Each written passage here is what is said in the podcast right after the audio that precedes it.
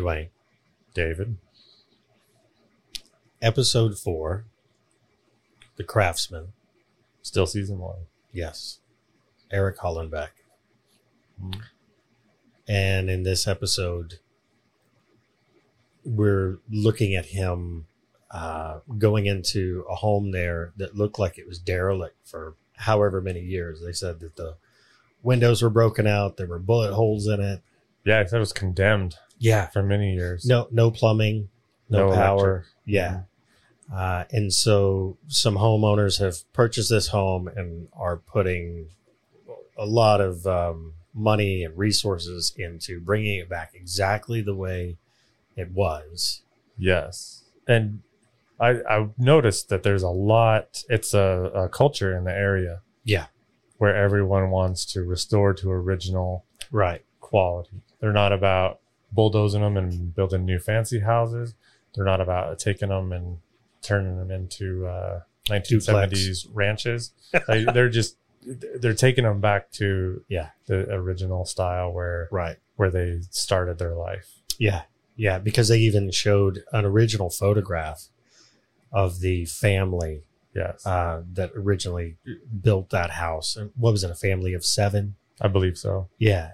And so um, he has been tasked with going in and said he rebuilt most of the doors hmm and actually fabricated from scratch recreation of one of those doors. Yes. And this episode focused mostly on taking down a plaster corbel. Uh, or he had to find one that was a the right fit, had to have a completely flat backing to it Correct.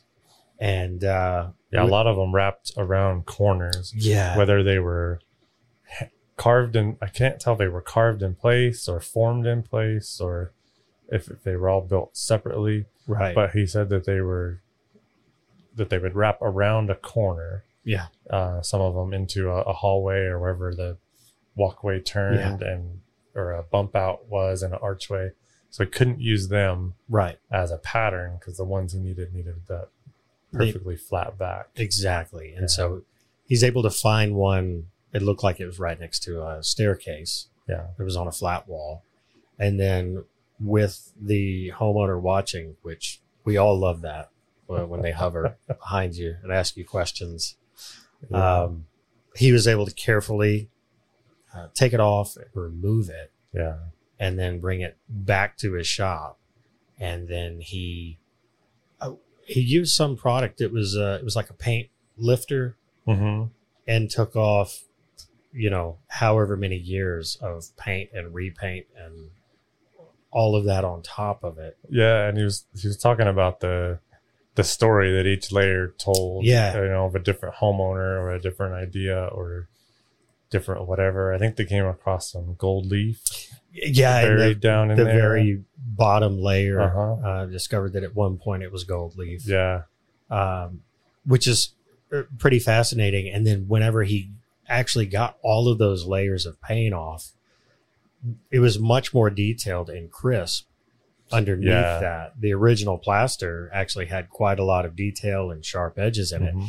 All of that had been lost from the years and years of just, I guess people just slapped paint at it yes, with a brush and it Yeah. just sort of over time sort of started to look like a worn headstone you know where you can't quite make out the details Yeah. and the, the grooves and everything yeah. It made, in my opinion, the rest of them would look um, kind of muted. Yeah. in comparison to the new ones. right it, because even the one he took off, its partner or Mhm. its mirror image is right across the walkway or across the hall. Yeah. So it's going to look, it's going to stand out you know, very muted, I guess is, Yeah. is the word. And uh, from the one he puts back up. So they, he may end up pulling all of them off or they may strip them in place. And, They- yeah i if i were the homeowner and i was going to the time and expense to have some recreated i would definitely have some sort of treatment done to all the ones that are still standing yeah. but you know he made that comment after they made that mother mold um, he repaired any little broken corners or parts that hmm weren't quite right Uh, and then he made this mold and he made the comment to Caesar, one of the guys that works with him, we can make these over and over and as many as we as need. many as we want. Yeah. Yeah. So that might be the way it winds up going, you Yeah. know, depending on what the homeowner decides. Yeah. I did think that was was pretty brilliant that Yeah. you know, now we have a way it, it wasn't a one off job. Right. That they Yeah. could you know, they saw that they might have to do more in the future and, and um, it worked out that they could. hmm And and after he got the mother mold and he made the the box that holds the mother mold to keep it all secure. I mean, you, you saw the bag right beside it. It was plaster of Paris. Yeah. bag. Yeah. Put it in a big bowl, like a mixing bowl. Worked it all up into the right consistency, and you saw him just Dump it in. Yeah, yeah, Yeah. and I'm sure he probably uh, banged it against the table or something to get air bubbles out Sure, and all of sure, that sure. good stuff. Um, yeah, it was pretty. Uh, it was interesting because while I was watching that, I was thinking if someone tasked me with the same thing, because whenever you have a hammer, the world looks like a nail. I probably would have been tempted to uh, take a 3D scan Yeah. put it into a mesh or a cloud and then say okay we can can print this or we can machine it Yeah. out of you know layers of stacked wood Yeah. Yeah. yeah. uh, and here he is uh, he has a mixing bowl and a bag of uh, plaster of paris yeah. and just made a mold and recreated it and in many ways that's superior because it's actually out of plaster that's Yeah. what they're supposed to be made out of Yeah. That's what the original was. so, um, you know, new is not always better. Um, and I think we've correct me if I'm wrong. I think we've seen this before in a different a different show where they were restoring a train car. yes, the trolley, The No, no, it wasn't Oh, on the different episode. Yeah, it was a different show altogether. Yes, yes, yes. And I thought they made molds like maybe it was the ship. They did a bunch of different ones, but I thought they did some of those silicone molds Yep. for the molding in there that was rotted. Yep. Or missing or gone. Yeah. But I thought they did some of that before. um, mold making is very much a an art that's still alive among sculptors. So in Glasgow, Yeah. um, that was my first real exposure to mold making and people who have been trained for years in making a positive and a negative and a mother mold and Yeah. It's it's an art in itself. it it really is because I think you could screw it up really easily. yeah I, I think you would um you would learn very quickly that you're not good at it the wh- whatever because it there's this whole I've watched mold makers whenever you set something in front of them and they get down eye level with Mhm. it. They set it on like the edge of the table and they get down like to where their eye is exactly at the level of it and they look around it and they're like, there's an undercut here, there's an undercut here, an Yeah. undercut here. And so they know where they're going to have to split that mold and almost do it in two pieces or make the Yeah. mold split sideways instead of top and bottom. And Right. yeah, so there's definitely a lot to it. And he was able to determine that he didn't have to do all of those steps, although he used a flexible mold so you can peel it. You can get away with a lot more with a flexible mold. Well, it kind of had to to get in all that Yeah. intricate detail Yeah, and then be able to remove the, the Mhm. mold, you know, without it being split. right. It'd have to be flexible to get it So- around all that. He obviously knows this is not his first time to do a mold. No, like it didn't seem like it was his first time. Yeah. Yeah. He didn't watch a YouTube video and then Just- go after it. he's got it playing on his phone, sitting on his workbench as he's doing one step at a time. No, it, it's that sort of thing is just fascinating to me, and to watch somebody that knows that much about. Um, we've talked about it before. He knows a little bit about everything. Everything. Take that back. He probably knows a lot about everything. You know, at that level. Um, yeah, so he was able to make that, recreate it, and deliver it, and then also um, part of that episode, he was taking an old plane hmm uh, and restoring it for. Um, Yeah, it looked like a jack plane. I don't For- know that much about planes. What was I looking at? So that I don't know that much about them either. Yeah. I haven't used them much or, or researched them much. I think he, I think it was a jack plane, Uh-huh. which is like a surfacing Okay. plane. Um, they make others for different radiuses or Yeah. you know different uh, designs Uh-huh.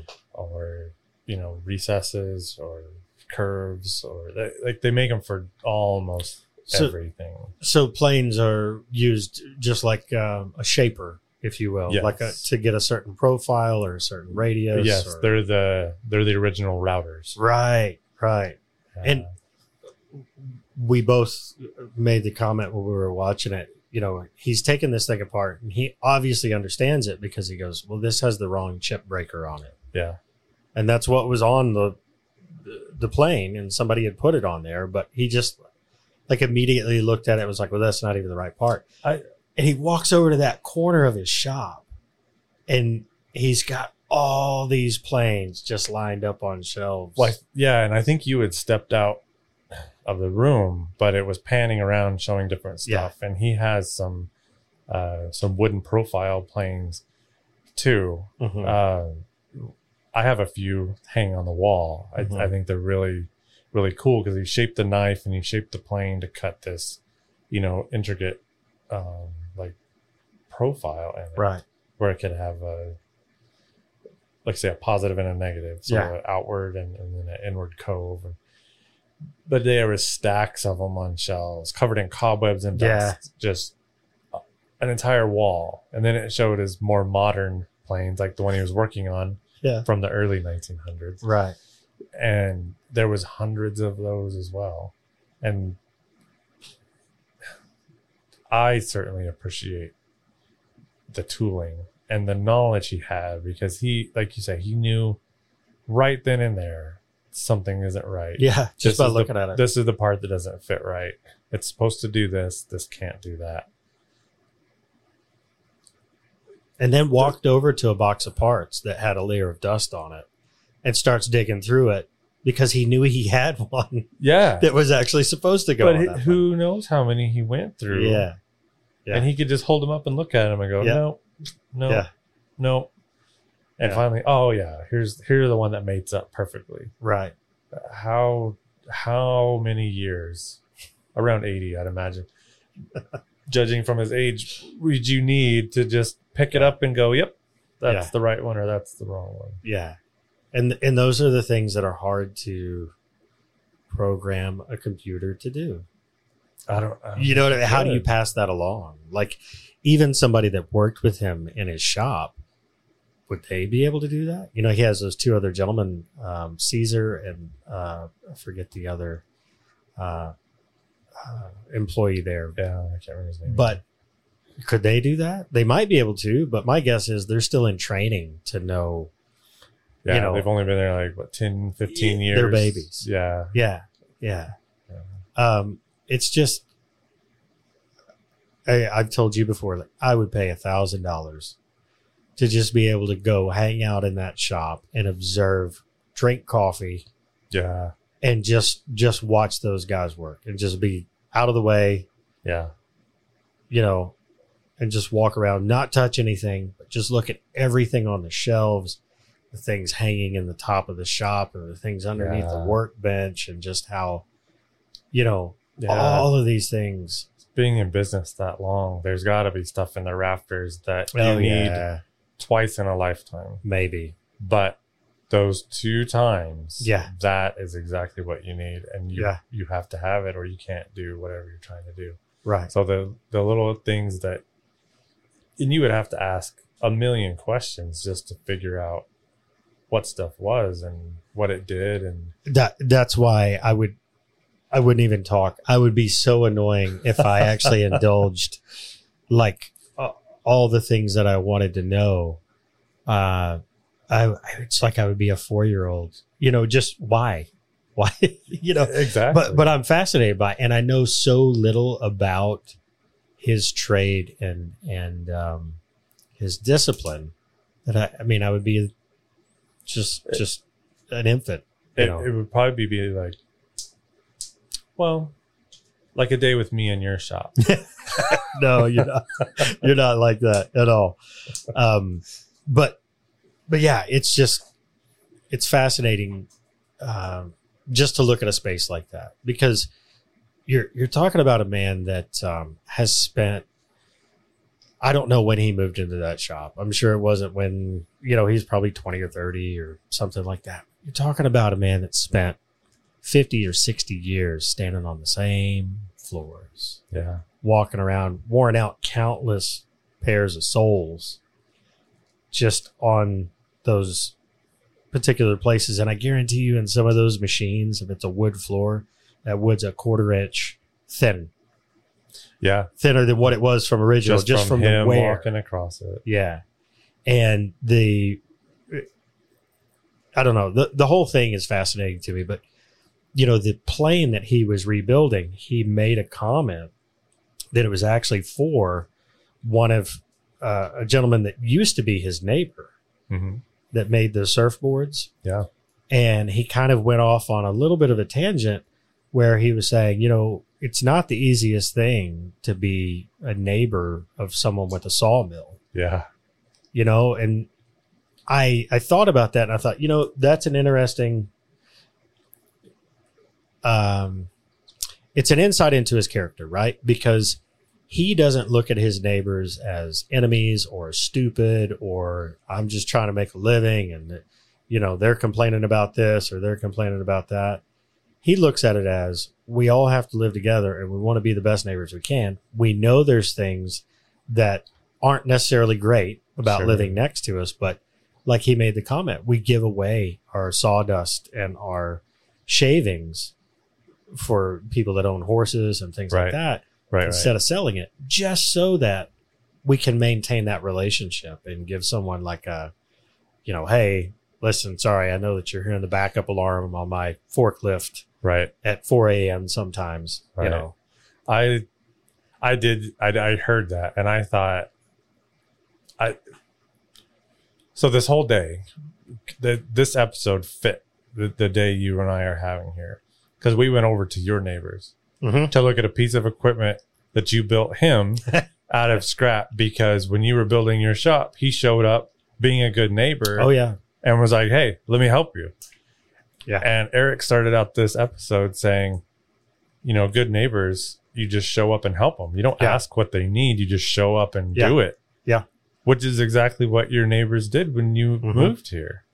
And this is a, it's a rural area. Mm-hmm. 20 years ago, there was very little traffic out here. Yeah. But, you know, it was mostly cows and Yeah. hay, some grape, uh, grape vineyards. Uh huh. Um, you know, and, and they're, they're all, uh, Italians. Uh, he's one of the original families that came here, you know, when they came back in, my goodness, oh, 1919 or A I mean, while ago. Yeah. yeah. But that still holds on with some of these families where whenever you're away or whenever you're doing this or doing that, they just show up. Yeah. Yeah, unannounced, you know, and just sort of uh well, even my other neighbor uh, across the way um that helps with the scrap metal and everything, Yeah. he would look at my property across the field with binoculars Yeah. and he saw this is before I even really knew it at all that uh, I had a slab poured and I was starting to put up uh, the red iron. yeah. He brought over a 30 foot aluminum ladder and two big um, gangplank walkboards that you can set on scaffolding. Yeah. And there was two guys in the truck with him. They just started unloading the truck and set them off. And he goes, "I know you're building a building. You'll need these." And he goes, uh, "Just let me know when you're done with them." Yeah. People, people still amaze me to that Mm. that instance, you know, being that that good. I I don't uh, associate with a lot of people.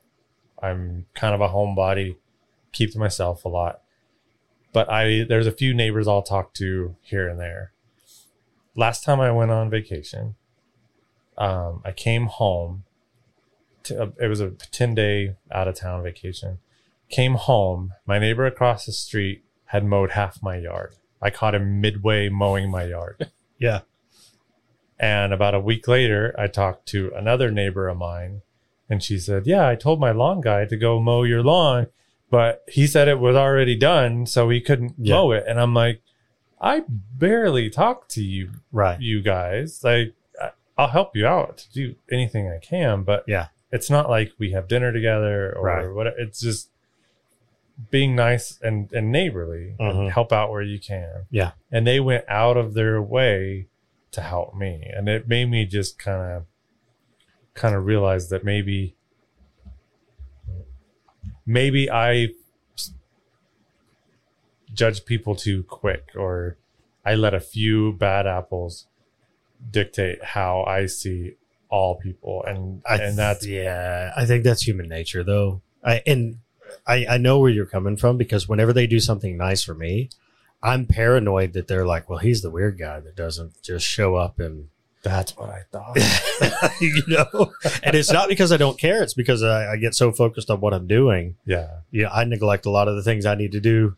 uh, Right. you know right. um and and so some of those things suffer but yeah it is um and and i've said it before and you know don't want to be like droning on about it but i think so much of uh being a craftsman is about trying to do a good job in almost every facet of your life hmm not just with your hands, but like in your community and in your your family and all of those things. Like it's and I've done it before. I put tons of time and effort and focus on making something just right with my hands in my shop. Yeah. And then I turn around and you know, I haven't replaced the lawnmower blades in like a year and a half. It's just bending the grass over and not actually cutting it. Right. And I'm like, what? You know, it doesn't even take that long. It just takes, you know, a little bit of compartmentalization Yeah. and saying, I need to do a good, good job on this too. You know, so, Yes. um, but yeah, I, I think he, he just seems like the kind of neighbor that you would want to have and almost this, um, he's got to be almost like a grandfather figure to so many people. He has to be. Just the way he talks to everyone Yeah. and interacts with not only his family but his clients Yeah. and it, it it's the same guy. Yeah. You know, some people have their their client face and their family Persona. face and Yeah. and their you know, it's just me at home by myself face. Yeah. Like there's so many hats they wear Right. that that it's a different person, but he seems genuinely Yeah. not just on camera, but genuinely like uh like a good-hearted person Yeah. that just treats everybody great. Whether they're going to help him, pay him, um, or return the the generosity or the kindness, Mhm. he just automatically assumes like I'm gonna treat you good because you're human and I'm a human. Yeah. He's not making a calculation before he decides whether or not to be a No. good person or not. He's like, this is my default. Yeah, and this is how we're gonna because i you know i was joking with you um when we were watching the episode but um he also exercised an incredible amount of patience and just understanding with that homeowner yeah. who was In his hip pocket. while he was yeah you know and sort of just right there talking to him and doing all that stuff. And um it's not like all homeowners uh a most homeowners don't do that. B even the ones that do sometimes it's just genuine interest and curiosity and there's no malice in it or No, anything like that. So he handled that just the best way you possibly could Yeah, and I know. don't think she had any ill intent. no or- i think she was enthusiastic and- she was, and Yeah. the, I'm sure there's something about a cameraman being there. The and there's a producer that's saying, "Can you ask him questions?" Or Yeah. you know, who knows? It's produced, so It- you know, yeah, to a degree, I think it is. Yeah. yeah. yeah. But uh, he just seems like a genuine person Mhm. that is, um, like you said, he uh, he's not trying to figure out whether he needs to be nice to the person or not. He just is. He went to the donut shop to get donuts, Yeah. and the donut shop guy was like, "No, just take them. They're free." Yeah. You know, We showed up and there there was a fist bump before you put Yeah. order in. so they, he obviously knew him. You Yeah. know, I mean, had a relationship. Yeah, with- he was even talking like you Yeah. grow, you stay in the town you grew up in. Yeah. and, you know you're gonna know almost everybody. Yeah. And this episode is the first episode we've seen of anyone wearing a logoed um, apparel It, from Blue Ox, yes, which was one of the other guys in the shop was wearing a hat. yeah, that said Blue Ox, and I did, which may have been there before, but on the back of his van, very Mhm. small logo Yeah, Blue that Ox. said Blue Ox. right. wasn't spray painted on the side. Right. It wasn't four feet tall. It was He didn't have a full wrap to where it looked like it was on flames. no. You know, He wasn't hauling a trailer. He was playing music. It was just small and modest, yeah, and it was probably way more than he wanted. probably. But I imagine for the show, they were like, "You need to brand some stuff Mm, and put yeah. some things out." Yeah. Uh, and he went as minimalist as he could. He did. Because I don't think there's anything on the sides of the van, which that's where all the real estate is. Yeah, On the side of No. those panel vans, it was like on the back. it's on the back under Yeah. the door handle. Of the Yeah. Yeah. It just and and I've noticed it before, but the van is understated. I would say it's like 83, 85. Well, maybe it's a 90s, early 90s Dodge. It's yeah, It's Late- not square body, so it's got rounded corners. So I think it's like 90s. late '80s, early '90s. Yeah. and grill's kind of broken on one side. The sheet metal around the fenders or the headlights bashed in a little bit. The headlight still works. yeah. It's it's not the showroom model, No, um, but very utilitarian. yeah. And he even joked about how it didn't have a suspension in it anymore or anything like that. And he just and he made the comment. He goes, "Money has never been the thing that motivated me." No, You know, and you believe it when you Mhm. see how he's not. he's not. He's not about money. He's not about flashy. He's he's not about showmanship. Yeah, He's about facts.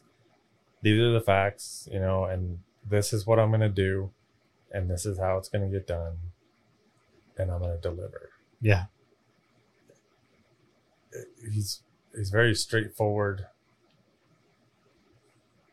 I don't know, just a. I feel like we keep saying this, but a genuine, a genuine craftsman. yeah, to where he's dedicated to his craft, not to all the other stuff. right. which is completely the other side of the spectrum of so many people now that um, they go to set up a business and like right at the forefront of their business is like or their business plan is like okay start a youtube channel get shirts start telling the story about how i fixed this shop up so that i could start doing my business. You know what i mean? They start like and, and there's i'm not saying there's anything wrong with it. I'm just saying he's completely on the other side of it which is all of that he finds uninteresting and is not trying to monetize it or create a story or a legend No, he's just I would be surprised if he had any social media. yeah i can't see him tweeting a lot or uh, No, friending you on Facebook. putting things on the gram No, I don't. and like you said we say the same things over and over a lot of times but you also got the feeling that if he were in front of a really important client he would talk the same way as he does to a client that he's not going to make that much money off of. Yeah, and it, that is the same way he talks to the guy at the donut shop. And it's the same way that he talks to one of his guys in the shop. Mm-hmm. is just this super even keel just no like you said it, there's no artifice. There's no like um, well, this is the face I use. Yeah. You know, uh, when I'm with this type of person. So uh, yeah, he's just he knows himself. yeah. That's probably it. He knows himself, Yeah, and he's he's grounded in that. and he his his value of self is not tied to um, how important this person is and if they like me. Absolutely not. They could just go on down the road if they don't like him, and he'll be just fine. Yeah. No. Yeah. yeah i i think um and i made the comment to you i know I stepped out for a minute to go get my coca-cola out of the refrigerator um but it just seemed like a really short episode is It this shorter short. than some of the others or I think it maybe just a little bit I think it was. yeah but it was just a But like I say, there's still a lot, a lot in it. yeah A lot of good in it. Yeah. And one thing it, I meant to make the comment to you is he made those pieces, but then he even made the point to say her contractor is going to install these. Yeah. And he was helping, you know, to kind of put something in place or whatever. But I thought, oh, wow, there again. You know, he knows what he does and he knows what he does well. He knows he's got three people. And so by going on site and doing a lot of work that does need to be done correctly, but Yeah. if he can hand that off to someone else, that's what he does. And he goes back to the shop and starts doing the thing that is a, a more refined skill set that you can't just, you know, call someone out of the phone book to do. For sure. For sure. Yeah, I I did notice that. And that's like the the last 10 miles. Yeah. That, that, like the the glory moment Mhm. of I put all this work in and all this time and I did point. all this stuff and now we're gonna put it up and we're gonna see the crown jewel sitting in its place. And he was like, Yeah, I just handed it off and, and let him do it. That's a perfect point because so many people, they're like, no, I'll help put it in because I need to post something on Instagram by the end of the day that shows that this is Yeah. done. And again, I'm not saying that's wrong or that's whatever. He's just so far removed from that. Yeah. He's like, no, I already have a good idea of what that's going to look like when it's on the wall. I'm the one that pulled the other one off. Like, Yeah. you know, I've got enough confidence to walk away. Um, if he was an action hero, he'd be the guy that doesn't look at the explosion when it goes Right. off behind him. Right, right. And he's just like, oh, that's, that's fine. This is just another Tuesday, you know? Um, What uh, imagine the level of stress you don't have Mm. with that mindset. yeah. I'm not saying that that you have that mindset or that I have that mindset. I'm saying just I have that mindset. Ev- everyone does. Well, all but one. Apparently, Eric seems to not. But there's a, a part of the craftsman mind is you want that satisfaction of completion. The dopamine of it. Yeah. the dopamine yeah and for him to not take the final step to do the final install i mean he was there Yeah. and he helped you know position it and, and align it and support it and do all those things but he wasn't the one to actually you know take the ball across the goal line if you will so does he still get that dopamine hit does he even need that dopamine I don't think he needs hit? it. no I, I think he enjoys the process enough that that final completion and the um, figurative rip the white sheet off and say ta-da yeah he doesn't need that I think he's got like a dopamine drip the whole process. i yeah i think he's enjoyed it all the way up to delivering it and he's just like let somebody else run it across the gold line and do the touchdown dance and all of Yeah. those things i don't care I get that, and I, I think you do too. Talking to you about the stuff that you've, that you've made and shipped overseas that's been in this museum and that museum. You're like, I didn't put a stamp on it. I put my name on it. I didn't tell anybody I did it. It's just what I did, and I got paid for it. That was enough. It, well, in the part of that is my job description, in that if I'm filling an order for an artist, it's not my job to, um, to try and get into that limelight.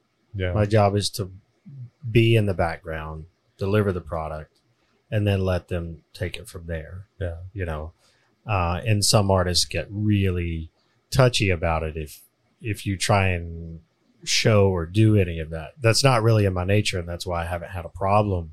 Yeah. And and that I have artists still come to me and I could see the, the conflict from from that side of it. if you and if you get it in the wrong hands, they're literally before your show, they're taking photographs of it and putting it on their Instagram page, Yeah. and it hasn't been the show opening yet. And that causes a real problem because it's accepted that in a lot of the art world, that artist is not the one physically making it, they're outsourcing it, especially in the European market, you know? Um, so they're the they're the one that comes with the idea or the thought or the inspiration. At some level, yeah, they'll You just help bring it to life. correct. And and there's varying degrees of it. Sometimes they'll tell you this is my inspiration. I want you to do exactly this, this, this, and this. And you execute those things. And then other times they have an inspiration and they're like, you know, sort of something like this, but not too big, but not too small. and and you're like, okay, well, you know, and you do a sketch or you do a 3D model of it and you send it back to them and sometimes they'll be like, yep, that's what I want. Or other times they'll be like, will you shrink that just a tiny bit? You shrink it a tiny bit. And so, so it's sort of a dance of like how much you interact, Yeah. you know. Um, So- but it is very much the job description that you do it silently Yeah. in the background Yeah. and you don't try and claim any um, uh, credit for it or um, try and promote your own self Right. through that piece. you know? So do you think that's pretty similar to what he's doing there? Is he was tasked with recreating, he wasn't charged with completing the entire project. I hadn't thought of it that way. And I don't know if that's how he views it. Or, you know, there's another side of whenever you're good and whenever you're well known, you don't need to um, promote yourself. So I get the feeling that some of these homes, especially in that historic district, when the homeowners are talking to each other at some sort of um, get together at their house, they're like, well, you know, I had Hollenbeck, and someone else is like, oh yes, I'm trying to have Hollenbeck do mine, and oh yeah, Hollenbeck's the best. Yeah. So if they're already having those conversations, Eric doesn't need. There's no need to No. Push it. You can't buy that kind of advertisement. Yeah. Like the harder and more obscure you are to get a hold of, and whatever, the better. Because I don't think he's playing that game either. I don't think he's playing the game. I think he's just whenever you know that you're going to go back to your shop and you're not going to twiddle your thumbs, you're going to work on those other 16 things. Yeah. He's sort of like, all right, you got it from here? Great. I'm going to go back and I got other starts on the other thing, Yeah. You know? I like that. That makes the most sense. Yeah. Yeah. Yeah. I, I don't think it's a mind game. I think he's just sort of like, literally, my work here is done. So I'm going to go do the other things. Yeah. that are lined out. Uh, and he obviously comes across as a very humble guy Mm-hmm. and uh, is thoughtful too because he made the comment about the Victorian style homes. Um, even into the history, he goes, This is the first time the middle class had a little bit of money. Yeah. And they wanted to show, Right. hey, we're part of this new class of people where we're not subsistence farmers or sharecroppers Yeah. we may not own the steel mill, but you know, we we have means and this is sort of our our castle. Our Yeah. way to establish ourselves. Yeah. Yeah. So I don't know. I've said it before. I just like that guy. I like everything about that guy. If I turn out to be just like him whenever I'm 70 or 80, I'll consider it a life well lived Yeah. because he just doesn't look like he has lived a life where he has to look over his shoulder or has a bunch of enemies. He's content. Very Um, much. he's always laughing Yeah. and, and sort of joking, and he just doesn't take himself seriously. Whenever he makes a mistake or whenever he loses his coffee cup or sets it down or whatever, he's just like, well, you know, what are you Yeah. going to do? Yeah. I'm gonna I'm gonna make a reference to an older or a different podcast we made on on knife makers. And we were talking about the spouses of the knife makers. Yeah. Being supportive and being in it with them and handling part of life Mm-hmm. while they perform their craft and do whatever they're doing. His wife was right there by him. She was. he was doing um, the paint removal and different things, and she may have, she probably even sourced that whatever material they used to get the paint up. Probably so. She seems like she uses the internet. He seems like he does not. It's not a slight against him, but I, you know Not what I mean? at all. I could easily see her finding this. Hey, you know the stuff you used in the seventies? They don't make that anymore. yeah, Here's, here's a new something thing. else we're gonna try. Yeah, but she was just as excited, yeah, peeling that paint off, seeing what was under it. Like she shared the enthusiasm right. with him and having somebody like that by your side who will you know maybe you have a rough day Yeah. they're going to be understanding Yeah. if you have a great day they're going to share in your celebration like that that has had to help him through some difficult times Without question. in there and uh, sort of make going to work every day enjoyable Yeah, um, because they're not like, oh, you're gonna go try and make a living doing this, yeah, you know, or yeah. I, I, I don't know anybody like that because I don't know if that would last long term. It's definitely got to put a strain on. Yeah, Yeah, someone trying to do that line of work if your spouse is completely checked out and just yeah. doesn't care. Well, even in the Yeah. back of your mind, it's got to eat, Sure. eat at it and and affect your your confidence or your focus or something in there. Yeah. But the fact that she was right there beside him, Mm-hmm. just as engaged, just as excited. Uh, I don't know. I it was noticeable. Yeah, it was. That's a very good point. Uh, And there's other episodes uh, where his daughters are involved. mm-hmm. You know, Yeah, um, and I, I find that really interesting. I that do There's too. that that sort of family aspect to it. yeah, Yeah, and they're capable as well. They they very much so. get right in and get get dirty and Mhm. use the the tools and equipment and Yeah. paint and you know finish and they do not everything he does, but they're knowledgeable in a lot of the processes. Right. You you definitely know that if he says I need a fill in the blank, Yeah, they're like, yeah, okay. They know how to. They know the names of all the tools. yeah. You know, and which and- building to go to to find it. right. Yeah. Right. No, I uh I completely agree. It's a whole package, right? That's the Mhm. thing.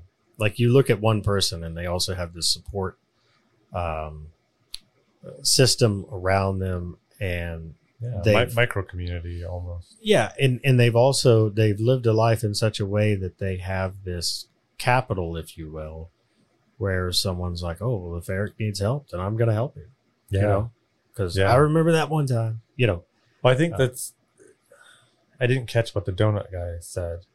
I di- I think he had- didn't had a mask on, but it was something like, you know, you've helped me out before. Oh, really? Here, yeah, here's the donuts. Right. And, and to gave it to him. So, it, I'm sure there's, you know, a long time ago in history there was bartering and trading, hmm and also the the storekeeper at the general store right, you ran on credit part of the ledger, time yeah. because you couldn't always pay for it up front. Well, if you were a farmer, you Yeah, didn't get paid your- until your harvest. one day a year. Yeah, So you you had to to work as a community Right. for everybody to survive. right. You know, the storekeeper had to know that you're going to run a tally most of the time, yeah, but you're going to come through and you're going to make good on it. yeah, Um, so you're constantly, you know, ebbing and flowing in between um, debit and credit, I guess, with people.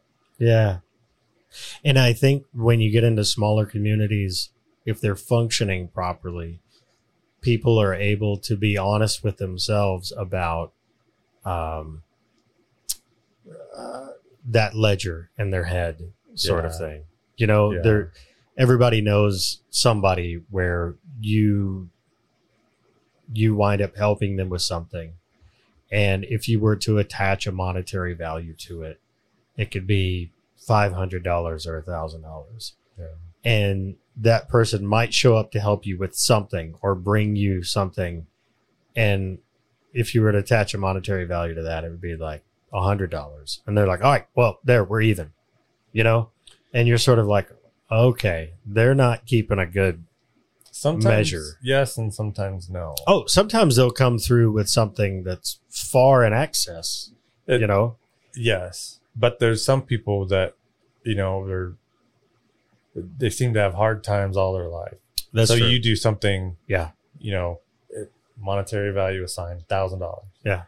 And they come back and they give you, you know, some apples they picked off the tree in their Right. yard, and they're like, "I really appreciate what you did." Well, that to them, that bushel Might as well be a thousand might as well Yeah. be a thousand. and that's true and that's where you, you as a person you have to gauge that and understand that you know Yeah, um yeah. The the monetary value doesn't fit in a lot of those right situations Transactions. Mhm. yeah yeah in a small healthy community everybody is at least trying to even that To not That the ledger. scales too far. yeah, yeah Yeah. you know um so i, I find that interesting uh, i don't know but like i said i just think he's uh, he's the one of the coolest people on the planet he is. And uh, I'm gonna throw this out there, maybe controversial, but the man can pick some flannel. In so many patterns. So many patterns. But you know what? Like when you see him wearing that imagine that he was just wearing a polo shirt with khakis. You wouldn't you wouldn't, be take him same. serious. No, no. Not at all. because it just doesn't fit. It It does it looks like he's right out of central casting. hmm Somebody walked in and said, "Okay, foreman of Santa's workshop,"